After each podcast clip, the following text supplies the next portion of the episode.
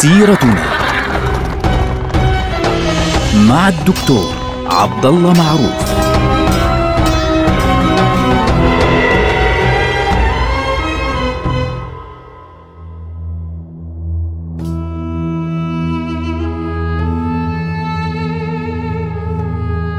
السلام عليكم ورحمة الله وبركاته. سيرتنا سيرة هذه الأمة العظيمة، ونحن الآن في مرحلة استيقاظ الأمة. الكبرى، المرحلة التي يعني تسمى في تاريخنا الحملات أو الحروب الصليبية. في فترة معينة من من الحروب الصليبية كان هناك ضعف شديد جدا عانت منه الأمة وكان عنوان هذا الضعف أنه خلافات ويعني محاولات بعيدة فعليا للسيطرة على أكبر عدد ممكن من القلاع والقصور والضياع والقرى في مقابل الاحتلال الصليبي الذي كان يجثم فعليا ويتقوى أكثر وأكثر بالخلافات. في هذا الجو العاصف السلبي السيء ظهر مودود ابن ألطنتكين وانضم إليه آه، عدد من القادة هنا وهناك اللي هو منهم مثلا كان طوطوكين أمير دمشق الذي قتل مودود وهو يمسك بيده. قتله أحد الباطنية. يعني قاتله الله في داخل المسجد الأموي في دمشق بعد صلاة الجمعة الأخيرة في شهر ربيع الآخر من آه، عام 507 للهجرة. في ذلك الوقت فعليا يعني اضطربت الأوضاع لأنه يعني يعني مقتل مودود كان مؤلم لأنه هو الذي بدأ مشروع التحرير. لكن سيستلم الأمر من بعده فعليا عماد الدين زنجي. من هو عماد الدين زنجي وإيش قصته فعليا؟ عماد الدين اسمه حقيقي آه، زنجي ابن أقسنقر ابن عبد الله آل ترغان آل ترغان أو ترغان إن صح التعبير بالعربية الفصيحة. آه هذا الرجل طبعا في ذلك الوقت طبعا كانت عندهم عادة أنه يتسموا بأسماء لها علاقة بالدين. فعماد الدين أسد الدين نور الدين صلاح الدين سيف الدين إلى آخره. فهو لقب عماد الدين وأبوه هو أقسنقر آه تركماني. قبيلة تركمانية ولد عماد الدين زنجي في سنة 477 للهجرة اللي هي آخر سنتين تقريبا في حياة البارسلان السلطان السلجوقي البارسلان فيعني آه، والده أقسنقر كان يعمل مباشرة مع السلطان ملك شاه الأول وكان يعمل معه في حلب.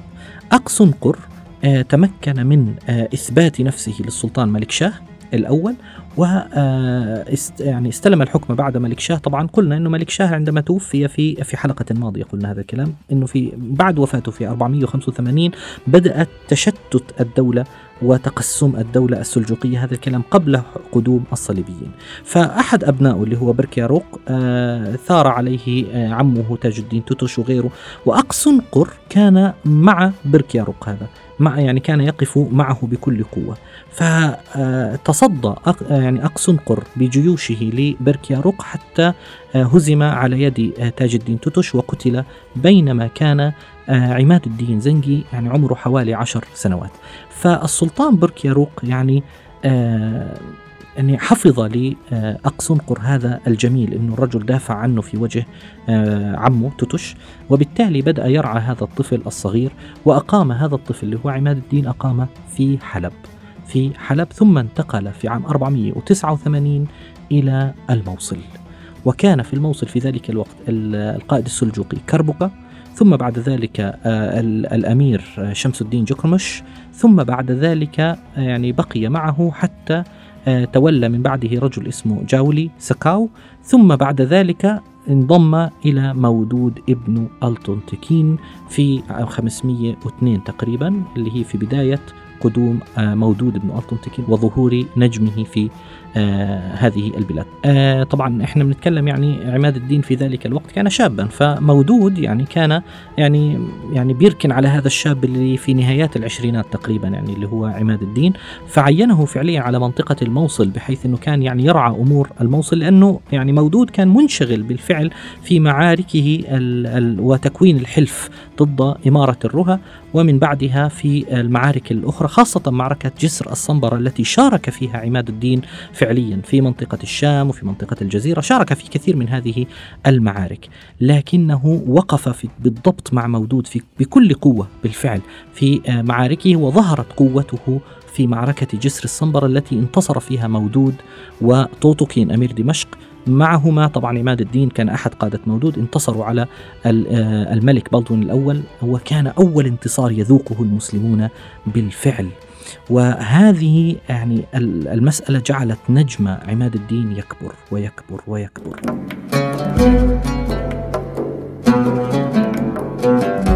لكن وفاة مودود للأسف أدت إلى يعني مشاكل بين القادة الآخرين اللي هو إيه، جاء واحد اسمه آه، سلطان سلجوقي آخر اللي هو محمود.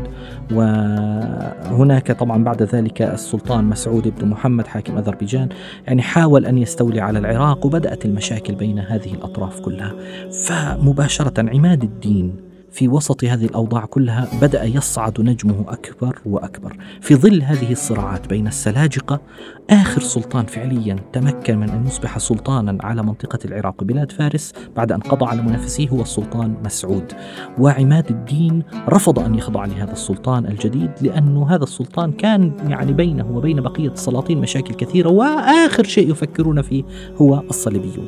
فعماد الدين دخل في صراع مع هذا الرجل وبالتالي آه، عرض عليه الخليفة العباسي في ذلك الوقت أنه يصلح بينه وبين السلطان مسعود بالفعل في بداية عام 528 فوافق عماد الدين وبالتالي أصبح عماد الدين زنجي أميرا لا ينافسه أحد في منطقة الموصل. هذه المرحلة فعليا سيبدأ فيها عماد الدين بالعمل ناحية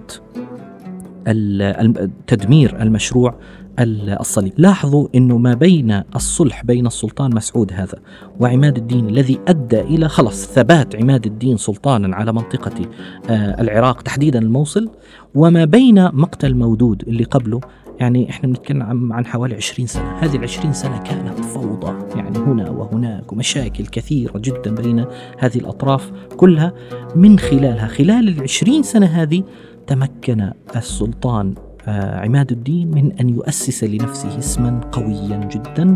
في عام 528 استطاع أن يبدأ مشروعه الذي يستمر فيه في مشروع قائده ومعلمه مودود ابن ألطنطكين فبالتالي بدأ مباشرة آه، عماد الدين يعمل على تحريك الماء الراكد لأن هذه المرحلة الطويلة العشرين سنة من الصراعات هذه الداخلية بعد وفاة مودود أدت إلى تمكن الصليبيين من تثبيت أنفسهم في هذه البقاع في هذه المناطق.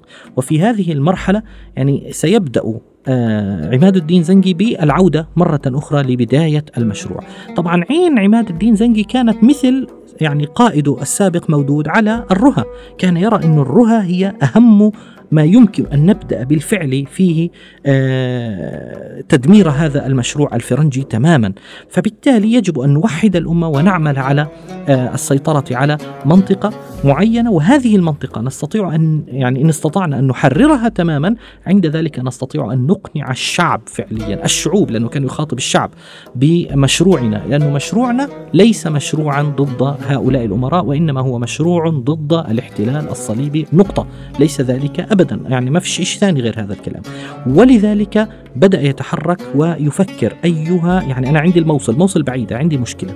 ما هي أفضل طريقة فعليا؟ يجب أن أضم حلب. فتحرك باتجاه حلب وهو يرفع شعارا واضحا.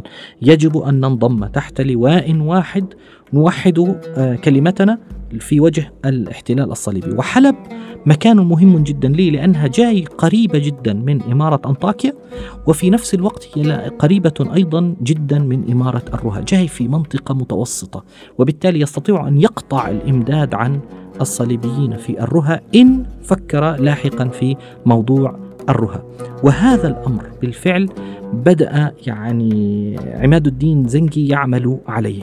فتحرك باتجاه حلب وتمكن من ضم حلب ونقل عاصمته مباشرة إلى حلب. وبعد أن تمكنت من نقل عاصمته إلى حلب بدأ يشتغل مباشرة. خلاص قال الآن جاء دور الرها فالرجل مباشرة تحرك آه، يعني ليرتب أمور المسلمين بالفعل. راسل عددا من المناطق المختلفة بأنه يا جماعة الخير علينا أن نتوجه الآن إلى الرها يعني أو عفوا يعني نخطط باتجاه يعني الصليبيين وغيره طبعا لم يجد استجابة من بعض المناطق مثل دمشق في ذلك الوقت الذي كان أميرها آه، معين الدين أنر يعني يعني يسيطر عليها ويسيطر على مدينة بعلبك في آه، لبنان. كان يخاف على حكمه في ذلك الوقت وبالتالي قال لا يا عمي فأراد أن يعطي بالفعل إشارة واضحة لهؤلاء الحكام وللشعوب بأنني لا أريدكم وإنما أريد فعليا الصليبيين. فبدأ يتحرك باتجاه الرها ففي البداية إيش عمل؟ مباشرة تحرك باتجاه مدينة أخرى. يعني يريد أن يتظاهر بالخروج إلى مدينة أخرى هي مدينة آمد. ف آه، في نفس الوقت كان يراقب تحركات أمير الرها وهذاك الرجل اطمأن إنه والله هذا عماد الدين يريد آمد فبالتالي خلاص وتحرك باتجاه تل باشر على الضفة الأخرى الفرات ليستجم يعني حتى يكون فاضي. مباشرة هذا عماد الدين زنجي فهم هذه الصورة وراقب تحركاته. أول ما طلع تحرك باتجاه الرها في جيش كبير جدا واستنفر كل من يقدر على القتال لجهاد الصليبيين فاجتمع معه عدد هائل من المتطوعين من كل الأماكن. وحاول التفاهم مع أهل الرها ليسلموها هؤلاء الصليبيون. أنه تعالوا يا عمي سلموها بالأمان أبدا. رفضوا فشدد الحصار عليهم 28 يوم وهو يحاصرهم فانهارت بعض أجزاء حصنهم ثم استسلمت قلعة الرها لقوات عماد الدين زنجي في الثامن والعشرين من جماد الآخرة سنة 593 وكان ذلك يوافق 27 11 عام 1144 فطبعا عماد الدين أول شيء منع الأسر والسلب أو القتل وأن يعيد كل إنسان ما أخذه من غنائم مباشرة وبدأ يجدد ويصلح المدينة بالكامل. أمير الرها كان لساته في تل باشر. الأخ مش منتبه مش داري في الطبخة هذا من عائلة كورتيني. لا يعرف فعليا ما يمكن أن يحدث. فخرج لم يستطع أن يعود إلى الرها فبالتالي بدأ يحاول أن يستنجد من هنا ومن هناك بأنه يا جماعة أنقذوني أنقذوني أنقذوني أنقذوني. فلم ينقذه أحد. وفتحت الرها بشكل كبير جدا أثر بشكل هائل على الصليبيين من ناحية وعلى المسلمين من ناحية، كان لفتح الرها صدى مذهل بين المسلمين، أول مرة أول مرة نستطيع أن نحرر أرضا من الاحتلال الصليبي. من أول ما دخل الصليبيين في 400 وشيء و80 يعني 489 تقريبا إلى هذه البقعة حتى 539 حوالي قديش يعني نحكي عن حوالي 50 سنة الاحتلال الصليبي كان يسيطر على هذه البقعة والمسلمون كانوا يظنون أنه خلال خمسين سنة هاي أنه لن نستطيع أن نحرر شيئا وخلاص الموضوع منتهي وهذه البلاد سقطت وهذه البلاد ليست لنا وخلاص مع السلامة يعني قصة القصة. أثبت بذلك عماد الدين زنجي أن هؤلاء يمكن هزيمتهم ويمكن أن نستنقذ منهم أرضا ويمكن أن يحرر أرضا كبرى منهم. فكان سقوط الرها وتحريرها وفتحها من أهم وأجل أعظم وأعظم أعمال عماد الدين زنجي الذي جعل صورته في كل الدنيا صورة الرجل المقاتل الشجاع العظيم الذي يمكنه بالفعل أن يحرر ويفتح البلاد ويعيدها إلى أهلها. نلقاكم على خير. والسلام عليكم ورحمة الله وبركاته.